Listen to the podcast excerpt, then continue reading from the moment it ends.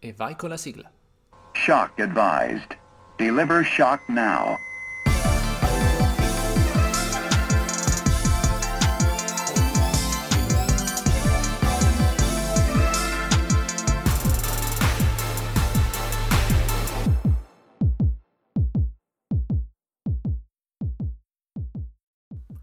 Ciao a tutti e benvenuti su Meocast, il podcast di medicina di emergenza urgenza. Io sono Alessandro e oggi parliamo del rapporto neutrofili linfociti, abbreviato NLR. Dunque, l'NLR, detto molto semplicemente, è il numero che si ottiene facendo la sottrazione tra il numero di neutrofili e il numero di linfociti che trovate nella formula leucocitaria dell'emocromo. Onestamente, prima di qualche giorno fa, io ero abituato a guardare il numero dei globuli bianchi e ignorare quasi il resto della formula, a meno che non ci fossero valori fuori dal mondo e asterischi da tutte le parti. Diciamo che anche l'ematologia mi dà un vago senso di disperazione, quindi se questo articolo ha incuriosito me, sono sicuro che renderà curiosi tutti quanti voi.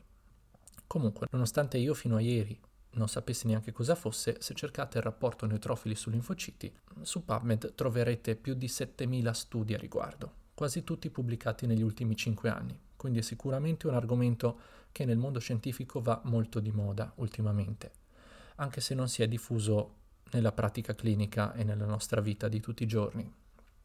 Questo è perché questo valore non è ancora stato completamente standardizzato e comunque merita di ulteriori approfondimenti.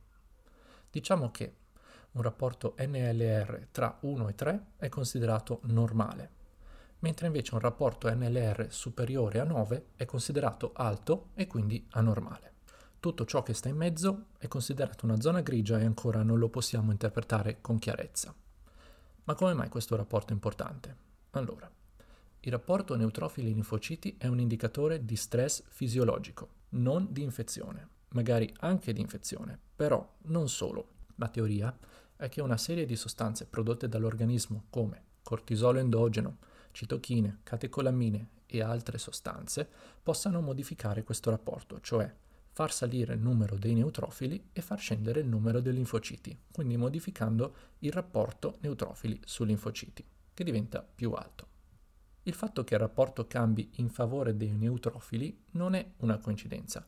Infatti i neutrofili sono la nostra principale arma contro le infezioni di origine batterica come se l'organismo si stesse preparando in anticipo per rispondere a una sepsi di questo tipo, durante la quale i neutrofili naturalmente verranno consumati dalla battaglia contro l'infezione. E allora come mai il nostro organismo in risposta allo stress di qualsiasi tipo dovrebbe pre- iniziare a prepararsi ad una sepsi di tipo batterico? Nessuno lo sa. Però, e qui inizia la mia speculazione personale, bisogna ricordarsi che noi dal punto di vista genetico evolutivo siamo praticamente uguali a quando eravamo cacciatori raccoglitori 30.000 anni fa. E quindi ritengo verosimile che qualsiasi tipo di stress nel mondo della preistoria potesse finire con un qualche tipo di trauma o delle ferite, queste ultime predisposte ad infettarsi quindi è ragionevole che il nostro corpo sia ancora abituato a rispondere ad ogni situazione stressante con un aumento dei neutrofili e quindi una preparazione ad un'infezione batterica.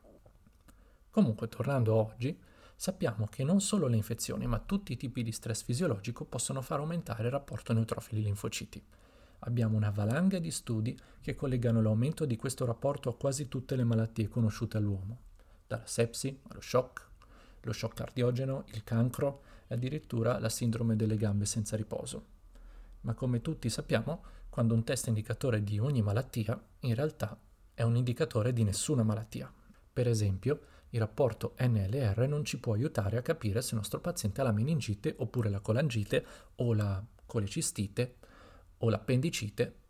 In tutti i casi si tratta di condizioni potenzialmente gravi con elevati livelli di stress fisiologico.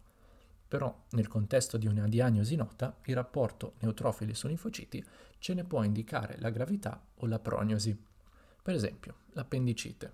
Una meta-analisi recente ha raggiunto la conclusione che un rapporto neutrofili-linfociti superiore a 8,8 ha una sensibilità del 77% e una specificità del 100% nella diagnosi di appendicite complicata.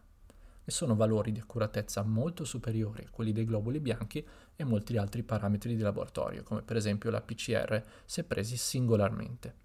Si potrebbe anche dire che in questi e molti altri casi il rapporto NLR può di fatto sostituire la conta dei globuli bianchi. Per quanto riguarda la sepsi invece le cose si fanno un po' più complicate. Apparentemente il rapporto neutrofili-linfociti ha dei pessimi valori di sensibilità e specificità nell'individuare le batterie mie. Però questo deriva dal fatto che noi stiamo misurando livelli di stress in risposta ad un'infezione, che però diversi pazienti tollerano in modo diverso. Vi spiego in breve tutti i possibili scenari che potremmo trovare. Per esempio, il paziente A non ha niente Viene in PS perché quel giorno non aveva niente di meglio da fare, non ha nessuna infezione e i suoi livelli di stress sono bassi.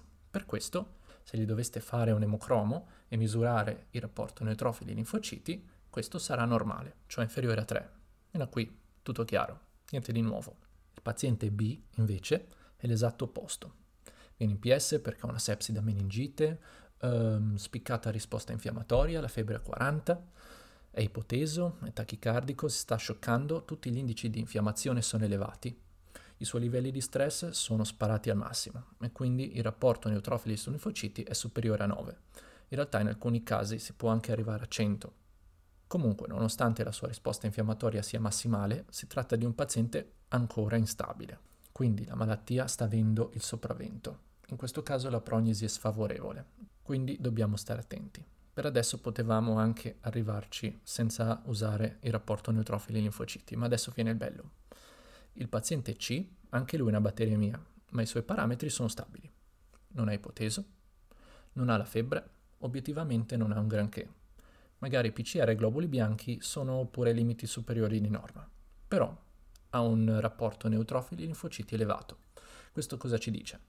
Che il nostro paziente ha elevati livelli di stress e proprio grazie a questa risposta magari l'infezione è per il momento sotto controllo. In questo caso il rapporto neutrofili-linfociti ci mette in guardia. Questo paziente per ora sta bene, ma potrebbe anche peggiorare. E infine c'è il paziente D. Questo ha anche lui una grave infezione in corso. Il suo rapporto neutrofili-linfociti nei giorni precedenti era stato elevato, ma adesso è sceso fino a tornare praticamente normale. Nonostante questo, il paziente D continua ad avere parametri instabili, si sta scioccando, è in peggioramento dal punto di vista clinico nonostante le nostre cure. In questo caso, un rapporto neutrofili-linfociti che scende significa che l'organismo sta perdendo la sua capacità di rispondere allo stress. E quindi la normalizzazione del rapporto non è una cosa rassicurante, bensì l'esatto opposto. Significa che il paziente, nonostante il nostro trattamento, sta continuando ad andare peggio e sta esaurendo le sue capacità di rispondere alla, all'infezione in corso. Quindi il rapporto neutrofili-linfociti è una cosa che va sempre contestualizzata con il paziente che abbiamo davanti, ma può darci delle informazioni molto utili, sia nella valutazione della prognosi che durante l'andamento della malattia. Naturalmente il rapporto neutrofili-linfociti ha anche una serie di svantaggi. Prima di tutto, qualsiasi disordine ematologico, come leucemia e quant'altro, può alterare la formula linfocitaria e rendere il rapporto impossibile da interpretare. Inoltre l'uso di farmaci steroidei, come potete immaginare, altera completamente la nostra capacità di misurare il cortisolo endogeno e quindi il rapporto si sfalsa. Ma fra tutte le caratteristiche di questo nuovo marker, credo che la cosa che lo rende davvero speciale è che è completamente gratis non ci serve altro che un emocromo con formula e una calcolatrice magari per calcolarcelo. È da qualche settimana ormai che sto provando ad usare il rapporto neutrofili-linfociti e devo dire che per adesso sto trovando dei valori che mi aspettavo e mi sto trovando bene. Ne ho fatto un'abitudine, ogni volta che leggo un emocromo mi calcolo anche il valore NLR e per quello che mi costa fare una banale divisione ne sto guadagnando delle informazioni utili e se non altro interessanti. Vi invito tutti a provarlo e a farmi sapere magari che riscontro avete trovato. Quindi per riassumere, il rapporto NLR è un'indicazione di stress fisiologico e si considera normale da 1 a 3, alto invece superiore a 9.